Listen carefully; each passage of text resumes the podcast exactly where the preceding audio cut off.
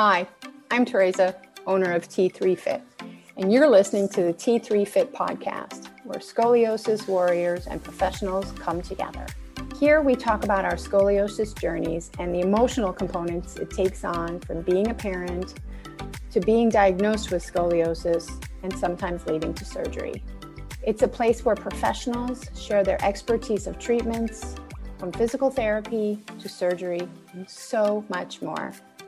So let's get started.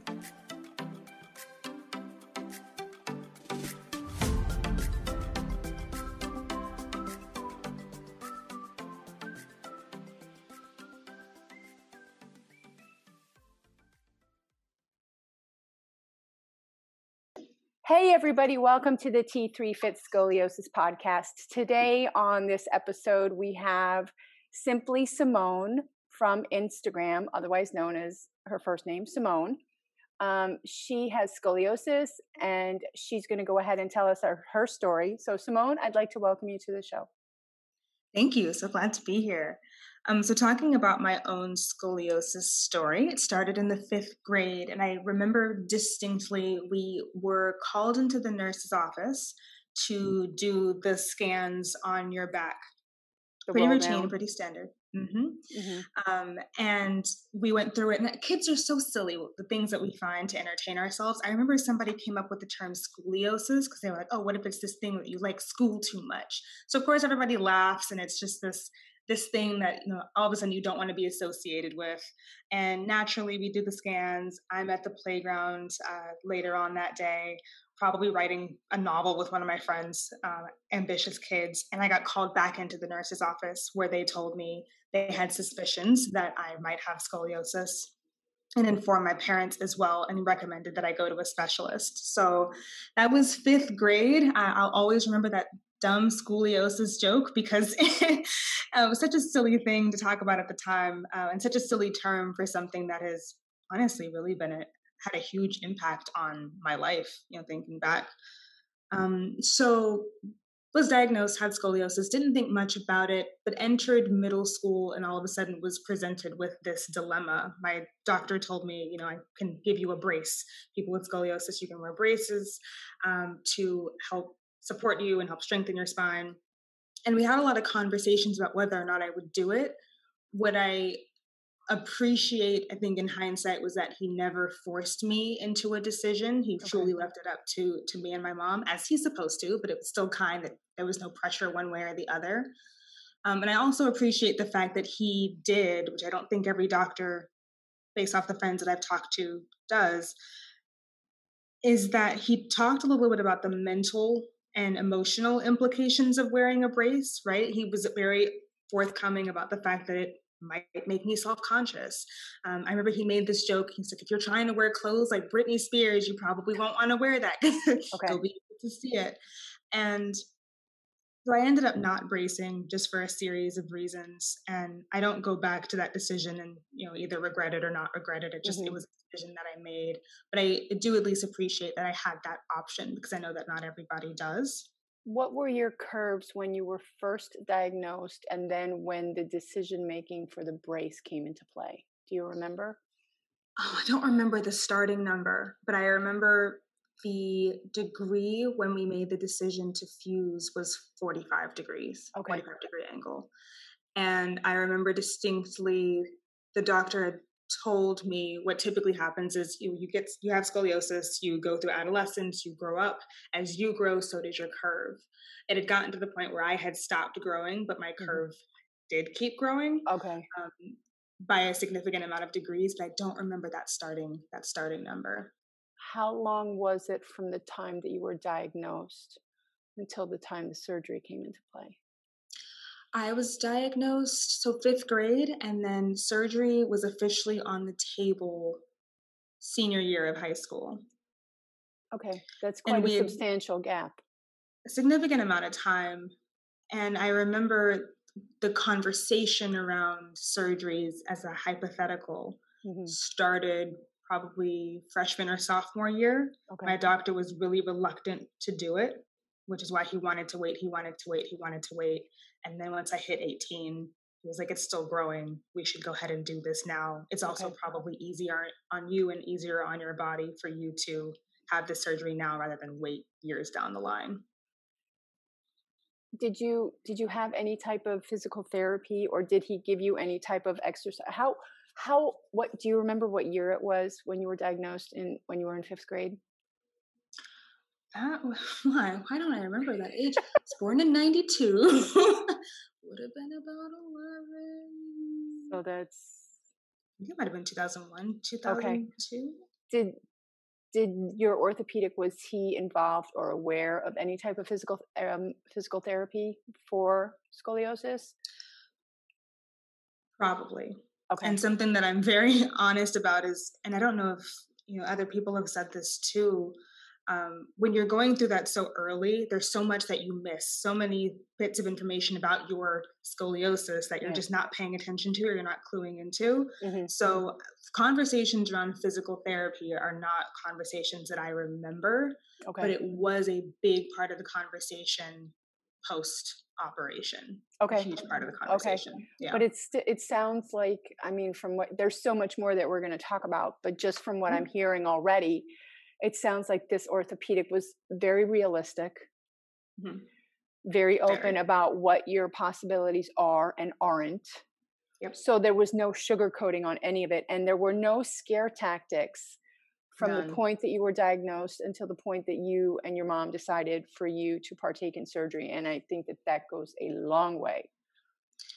I know because it's not everybody's story. Yeah. Um, so I'm I'm very grateful to him. Obviously, he's a huge part of my own scoliosis journey. But when he said he doesn't sugarcoat, that's I'm picturing him right now. He did not sugarcoat a thing. He gave it mm-hmm. to me and my mom very straight. And again, she obviously caught more weight more than I did, uh, but he was so supportive in that way. Yeah.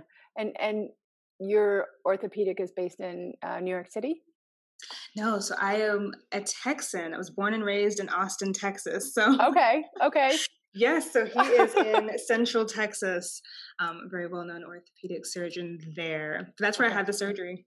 Okay, and and talk to us a little bit about what it was like for you with the fact of having scoliosis, being in school, with that snarky comment of scoliosis like what was it like in your school and your surroundings with your you know your peers?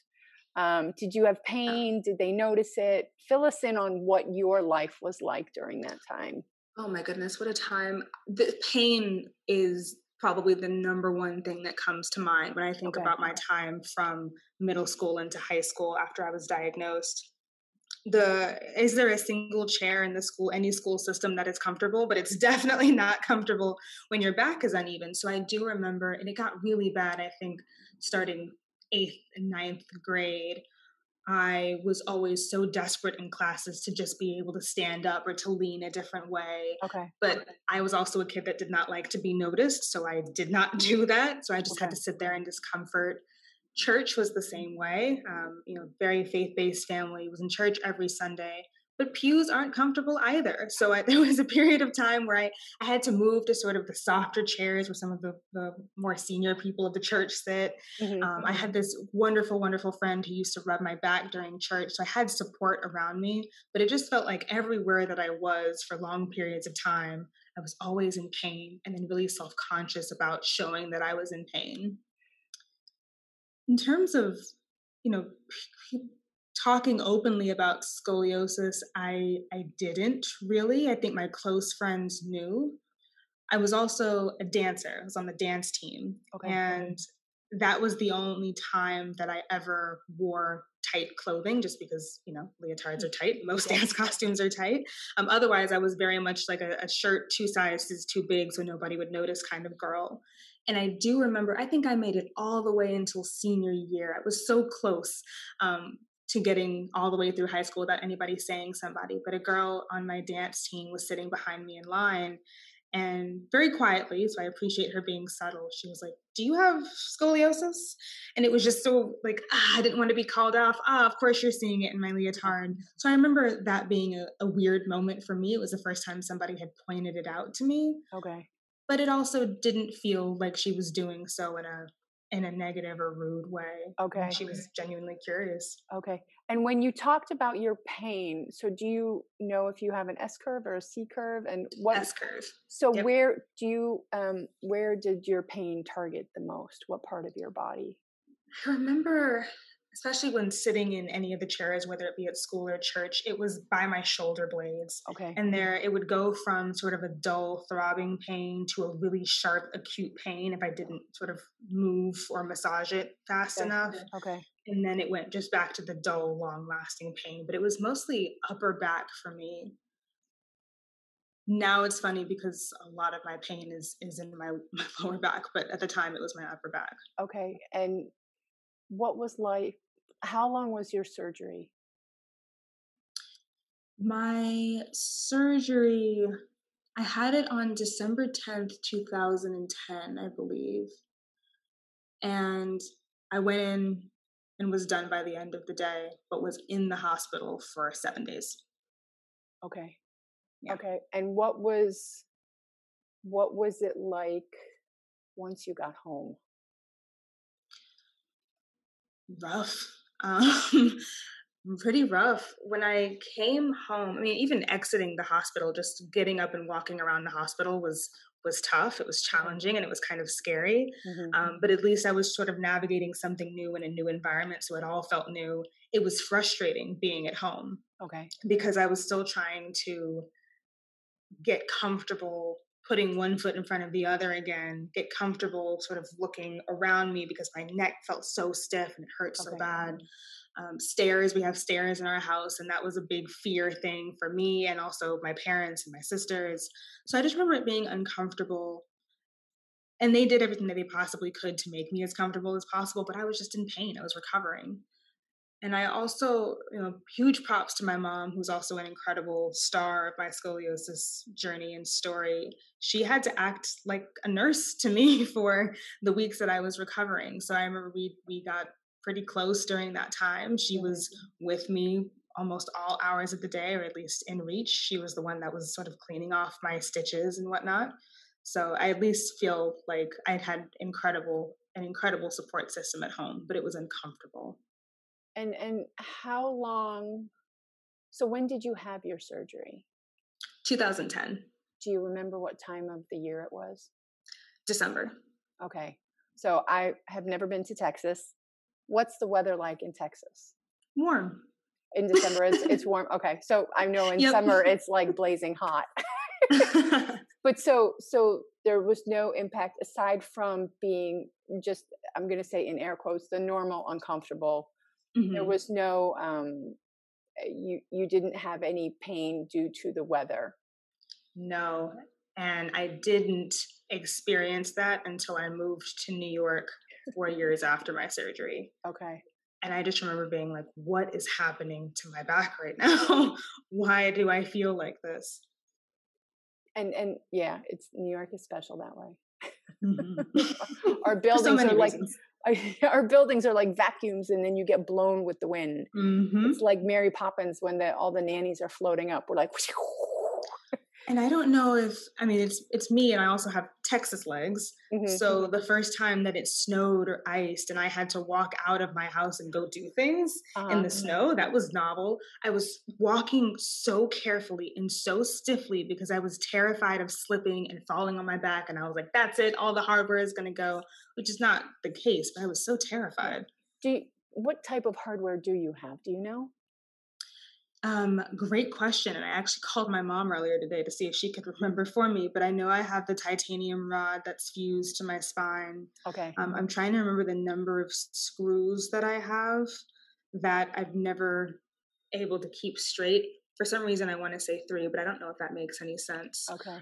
But I know it's titanium. Okay. Sometimes I think we just block things out intentionally. Fair. 'Cause It's it's I, I don't know where I'm fused from anymore. And I don't know how many screws I have. I'm so glad that you said that. I'm so glad that you said that because I was starting to feel as as we've grown our scoliosis community and we have more conversations, people are coming to the table and I feel like everybody knows I'm not going to call them your stats, but everybody sort of knows their hardware. Like I never remember. Yeah. I don't know why, but I never remember. I, I don't know. I I'm sure I'm I'm not going to say that it's not important not to know, Hmm. but um, I I don't need to know. Sure. Yeah. I had the surgery so long ago that uh, you know that it's still a dark time during that time, and um, it, there are certain things that I'm sure I blocked out. Oh, for sure. So, but You want to hear a funny thing about maybe blocking out? go go for it. Go for it. So I just a a really rough thing happened. I was meant to have the surgery after I graduated high school in the Okay. summer before I went to college. And I was all excited for it. I was ready for it. I had so many expectations for this surgery, expectations that in hindsight were way too heavy to put on myself at the time. But I couldn't wait for my perfect straight pretty back. And the closer, the sooner I could do it, the better. And I went in for my pre op check, and they told me you know, I was having blood complications and I was going to, it would not have been wise to operate on me until I sort of got that under control. Okay. So we had to push it to December. And I, I cried and cried and cried over that situation. But I do, I, I thought I remembered when we got to the actual surgery in December that my blood complications hadn't been fully sorted out and that I was going to need a transfusion. I called my mom earlier this morning and asked her just to verify and she doesn't remember that at all. So you talk about this dark time and this, Yeah. you know, this blur of memories. I I I really don't know what happened. It's Yeah. a shame that I can't remember that. It's it's it's interesting always to hear what people take in and what people leave out. Mm-hmm. And it Yeah. all serves a purpose of what we choose to take in and what we choose to leave out. I believe that. Um, tell us a little bit about when. So I'm just going to backtrack a little bit to when before the surgery. What was it Mhm. like? I mean, I know you talked about the scoliosis, but and you had the great support of your family, your parents, and your sister. Um, what was it like with with uh, just with life? I mean, classmates. Like you had that one Yeah. snarky person, but did people kind of did they treat you? Do you did they treat you? Sorry, it's New York. I hear something on my street too. This wouldn't be a proper podcast between two New Yorkers it's true. you didn't hear this. It's true. I it's it's all the time. but what was it like when um uh, you know when when your friends at school like did they look at you differently did they i mean you didn't have a brace so you kind of had that element of your life taken away to to keep you more in air quotes hidden sure. so but how was it in like did your friends know what it was did did you share that with them Yeah. I shared it with my close, close friends. okay and it meant I can't put this on them, but it felt like it didn't mean much of anything to them. Uh, a Mhm. couple of them certainly came back with the question, "What's that?" hmm and um, I would have to explain it to them, and they were like, "Oh, okay." Um, so it wasn't a big deal to anyone. I think to a certain extent, it was. It felt like it was only really a big deal to me, and maybe my mom, who had to hear see how much pain I was in when I wasn't trying to hide it from her. But my friends, you know, didn't really notice anything, air quotes, off okay or make any comments. and and now i'm going to jump a little bit forward you had the surgery you were in ho- you were at home how did your friends then did you have the same group of friends during that from the time you were diagnosed until post surgery or was it kind of like a new chapter not a completely new chapter. There were still definitely plenty of friends from my pre surgery days. Okay And then post surgery, I mean, I was a freshman in college. I had it during winter break. So when I went back, um, it was the second semester of freshman year. And So I you- had had new friends by that time. so you only took off during winter break to have the surgery and then Yep. wow that's impressive it was tough. I and I mentioned I'm Texas born and raised. I grew up in Austin and then I went to school at the University of Texas at Austin. okay So I'll be really honest and say that I had the six weeks of recovery time that winter break gave me. hmm And maybe three or four weeks in, my mom was still driving me places around campus. okay If there was some place that I had to go that was really far away. So it was sort of like an extended recovery time, but I Okay. was at school just with Okay. very close home support. okay and then so you had that you had that ex- i'm going to say extended support close yeah. by same group of friends and how how i mean I, it, it sounds like such an i'm going to say a ridiculous question but how was life for you different post surgery no it's a great question and even just talking about the friends you know it I can't get into anyone else's mind but my own, but I imagine being 18 years old and one of your closest friends just had back surgery. It's not something that really computes at the time. So I remember very clearly, I'm like four weeks into recovery post op, and I get a text from a friend, a sweet text that she thought was absolutely harmless. She was like, Do you want to come ice skating? Like, no, I don't want to come ice skating. I can't go ice skating. So I remember that I, I, was so frustrated by that. I was like, of course, I would love to go ice skating if I hadn't just had back surgery, friend. Um, I haven't seen you this whole time. So I, I, definitely, it took me a while to let go of some of the, like, a little bit of the anger that I had that not okay. more of my friends were more aware of how intrusive and intensive that surgery was. Mm-hmm. But again, giving grace, we were 18 years old, freshmen in college nobody's thinking about you know other people in that way.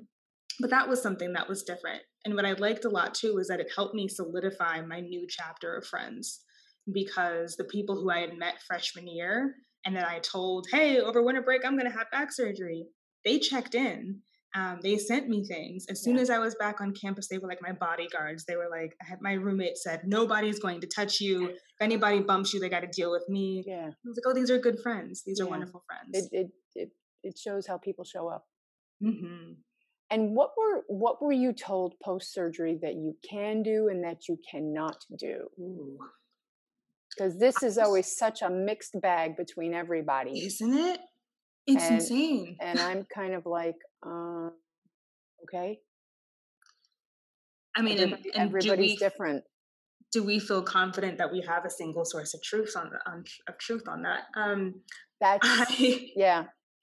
I um I was told by my wonderful surgeon, and I appreciate him saying this. Everything that you could do before your surgery, you're going to be able to do after your surgery. If you weren't able to do a backflip before, you're not going to be able to do one now. but everything else you're probably good for. And that felt great and also added to a lot of my post op frustration and anger because I did not physically feel like I could do everything that I did before my surgery. He said that I would be able to, and I got so frustrated because I didn't feel it. And how long did it take you to accept that frustration? It's 2021. um, last year, it really, truly recently, maybe a couple of years ago. I mean, I've been sitting on this for a while and hadn't really truly realized it until I got a little bit more connected to the the scoliosis community online. Mm-hmm. But it took me years to to get over some of that frustration, and it was only frustration with self. And in some instances, I do feel like I blocked my own, or I belabored my own recovery period because there mm-hmm. were plenty of exercises that my PT told me to do that I was, you know, too young and having too much fun to do consistently. Right. And there were so many things I knew that were exas- um, making my pain worse that I was like, but I want to keep doing it, you know. So what? So what do you do now? And what don't you do? In terms of no back bends. Sorry. No back bends no back bends, not doing any back bends, no back flips. Um, I am doing, I'm still dancing. And that was something that made me really self conscious for a while because I just felt different dancing after my surgery than I did before. Mm-hmm. But it's still something that I absolutely enjoy. I love ballet bar based okay. workouts. Um, floor bar, if you've ever tried that, is absolutely just the best stretching session. So I, I enjoy that a lot. I haven't fully gotten into yoga yet. I've had some frustrations with with what I perceived to be yoga in the past, but I'm coming around to that now. So what's the difference between floor bar and ballet bar? Yeah, so ballet bar is when you consider you're thinking about a ballerina, you're standing mm-hmm. upright and you're at the bar. Um, mm-hmm. Um, so that's the difference is that with ballet bar, you're standing. With floor bar, you are lying on the ground in the same positions for a second. Um, but you are lying down. So you're alleviating so much of the weight that you're putting on your lower body and you're just Makes, able to sort of relax. Okay. But yeah. the, so there's technically there's no bar involved. No bar involved. Okay. Yep. Okay. Yeah, that makes total sense. I was just mm-hmm. confused by the word bar, but I yeah. guess that's maybe a new marketing. I should be floor ballet, I guess. But I that, I discovered it and I love it so much. And it serves you well and and mm-hmm. dance is dance is freeing the soul you know it's it's just movement of the soul of how you are able to express your body mm-hmm. in that moment. So you do that and do you do any weight training? I don't do any weight training. Okay that's it's yeah no it's you know that's why i say everybody's everybody's uh, modalities or movements are different. Mm. um, and i was just wondering because if you're orthopedic had said you can do it if you had taken it on. Do you feel that there's frustration in that that you haven't taken it on, or are you just not interested in it to take it on? I'm not gonna call myself a wimp. I think it's a little bit of interest because I know what to work out. I have to be very, very motivated, like a lot of people, and mm-hmm. there's not much in the currently that motivates me more than music and nailing a routine. So that's just been my go-to, and I haven't spent a lot of time exploring other things. Okay that being said, I recently bought myself some wrist weights. So maybe I'm maybe I'm on the journey. you just you just you know what you'll you'll see how it feels and how it goes, yeah. and that's that's it. Um, what else would you like to share with us on this episode? I well, two things. Back just finishing off the what do I do for myself. I realize this in so many cases is a luxury. It is a privilege. I, I do budget for it, but I know it can't always happen. But I have found so much relief in massage therapy, and I find so much comfort in that too. And I think you know, for anybody out there, when you're looking for a good treat yourself time, treat your back too. That's such a I love that feeling. It's as important as the mental space that you allow yourself. It is because when it you get is. when you get the I'm going to say that that drive with a hand or a thumb or whatever, y- there's oxygen also that flows to the brain, and then you just decompress. Yeah, it feels so nice. Yeah, so and, highly recommend. And what else would you like to share with somebody who's listening to this and who says, "I I just was diagnosed and I'm feeling frustrated." What would be your go-to for them? I would say i'm thinking about my old self too i would say feel your frustration. Feel it absolutely don't run from it don't cower from it face it head on. But also you know what i wish i could have been told or would just hear more often was that there is sort of beauty in the difference that I have. So instead mm-hmm. of putting two shirts over me to hide the curve, instead of you know finding different tops and different swimsuits to hide my scar, just you know do the best that you can to embrace it. You are different and you are unique, and that is something to be celebrated, not something to hide from. I recently came into I recently learned about the term wabi sabi, which is a Japanese term, and it's the embracement of flaws and imperfections. When they break a plate, it's not like, oh, this plate is ruined, let me toss it out. You adorn it and you adore that plate because it's that much more special. And no, I'm not comparing anybody to a broken plate at all. I'm just saying the thing that makes you different. Broken. We're just and we're just bent. but we're not broken. No, no, we are fully whole. But there is there is something different. Our spine is different, and nothing is broken, but it's it's bent, it's it's curved, it's got a different shape to it, and that's something that I think makes us even more unique. Um, it gives us a strength and a power that you know I don't think I necessarily would have gained without going through this. Mm-hmm. I would tell anybody to embrace that term wabi sabi. It's a beautiful way of celebrating something different. So it's just basically finding I'm going to say brokenness, finding the beauty in your brokenness. Absolutely. Even though we're not broken, we're just bent. Even though we're not broken. Simone, I we have we have uh, been in touch through a mutual friend who was mm-hmm. also a guest on the podcast, uh, Allison. Shout out to Allison. Yes, Allison, the rock star, the Australian singer. Yes, um, yes. tell us a little bit how you guys met. we met through our boyfriends and it was during covid times And that was my bubble. It was me, my boyfriend, her and her boyfriend. And we, at first, we were all sitting downstairs, I think, watching TV or watching a movie. And I was complaining about my back hurting. And we were talking about that. And her boyfriend goes, Oh, Allison, you know, has that too. We're like, oh, you have scoliosis. and it was so funny because within like two minutes, we had both pulled out our cell phones to look up our scars, and then we're sharing. Um, I'm sorry, our X-rays. We were sharing mm-hmm. X-ray photos. Like, oh, this looks just like mine. It was so funny. It was such a chance encounter. and this all happened during COVID. This all happened during COVID, and now she is a dear friend. Um, we hang out without the guys. I'm really glad that I have her in my corner. That's a great way to uh, grow the scoliosis community. Mm-hmm. She's she's just a sweetheart. She's a sweetheart, and I know there's a picture of the two of you with your backs with the scars, and mm-hmm. it's it's it's a really impactful picture because it shows that we don't stand alone. Exactly. That we don't stand alone. Please share with us where people can find you on social media. Sure. I'm on social media. I'm on Instagram. The handle is simply Simone underscore. Um, would love new followers, love new people to meet and follow back. Um, I especially love how many people I've met just on Instagram in the scoliosis community. And you can also, I think I'm still on there, find me on Twitter, same handle, simply Simone underscore. I have nothing to promote, but would love to follow you. You're just you're you're promoting your story promoting the story. your story for people to share, for people to find, and for people to relate with. So, Simone, I would like, like to thank for being a guest on the show. If anybody would like to contact Simone on Instagram, you can find her as simply Simone underscore, and you can send her a DM, follow her, and she will answer any questions you have about her story, Absolutely. about how she can help you with yours. Simone, thank you for being a guest on the show. Thank you so much.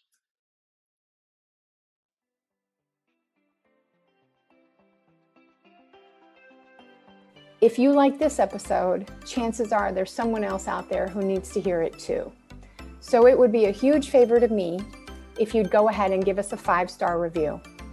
It helps me get the message out to more people. And if you need help moving in pain, then download my five free tips, and I'll catch you on the next episode.